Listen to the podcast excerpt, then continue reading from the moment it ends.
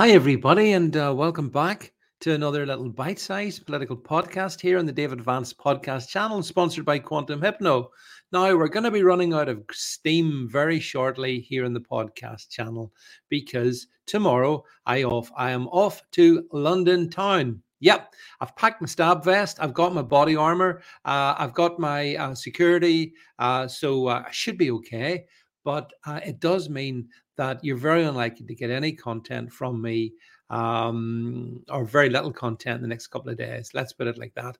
I arrive back home on, Sat- on Saturday. So uh, just to let you know, folks, know that, that um, no, I haven't been kidnapped. And of course, you know that I will be live on stage on Friday night.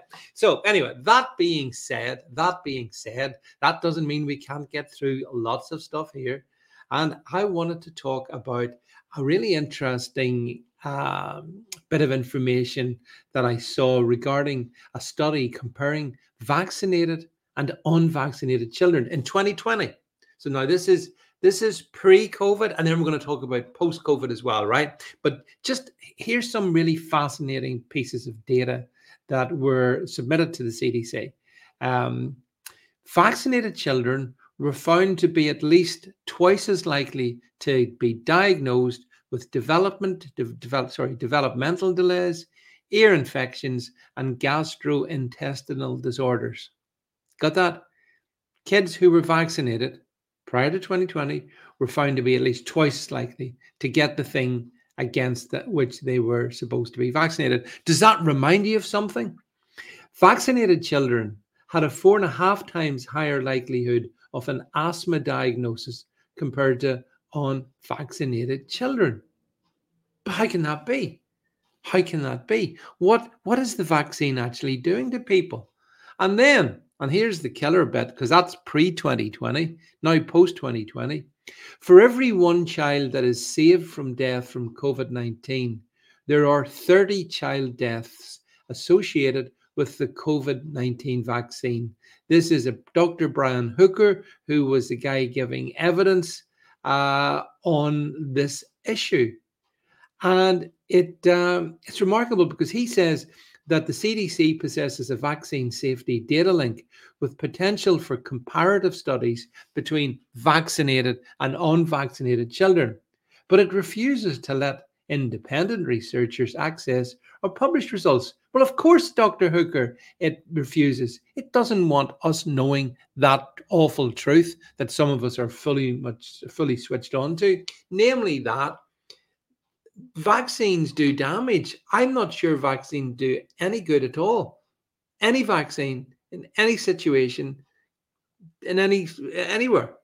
That that's my position in this. But when you look at this, this is based on data. This is data based. So when you find that kids who have been jabbed with the MMR and all of that are twice as likely to get, you know, those ear infections, gastrointestinal disorders. And I can speak, you know, from the point of view of here. I mean, I've got grandkids who unfortunately have been uh, jabbed.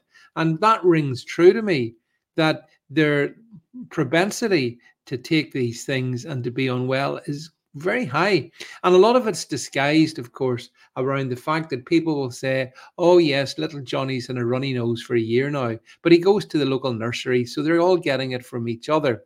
And again, that's all wrong think. That is all not correct. But people think that. People think that. And this is how the vaccine industry gets away with it. So they're making a fortune pumping our kids, our grandkids, even ourselves, with these various vaccines. And yet, when we look at the data from that compares the vaccinated against the unvaccinated, the unvaccinated have better outcomes, seemingly. And certainly, and I know I speak for you as well, as people who have not taken the COVID vaccine jab, my health's never been better. How can that be with the deadliest pandemic since Spanish flu having, you know, uh, infected the entire globe? How can that be? Well, I'll tell you how it can be because because again, a point that I keep making, it was never COVID nineteen was was I don't believe was anything. It certainly wasn't a bioweapon, but the vaccines were. The vaccine was a bioweapon. The vaccine is was causing the problem. But we just talk about the COVID vaccine, but as I say, it could be MMR, it could be many other vaccines. There are certainly legitimate questions to ask about these. And what Dr. Um, uh, the doctor was uh, Dr. Hooker was saying was to you know okay CDC let us have access to the database so we can go and investigate and we can show then oh yes vaccines super duper work they're all fine and you get better outcomes with them if that's what the evidence shows but if the evidence shows something very different, then we have to be able to share that with people. And that's what they don't want. They don't want, in order for the vaccine industry to carry on, it has to pretend that everything's fine and that only sensible people take vaccines and it's only us wild conspiracy theories at the you know um, at the gates of hell who, uh, who who shy away from taking them.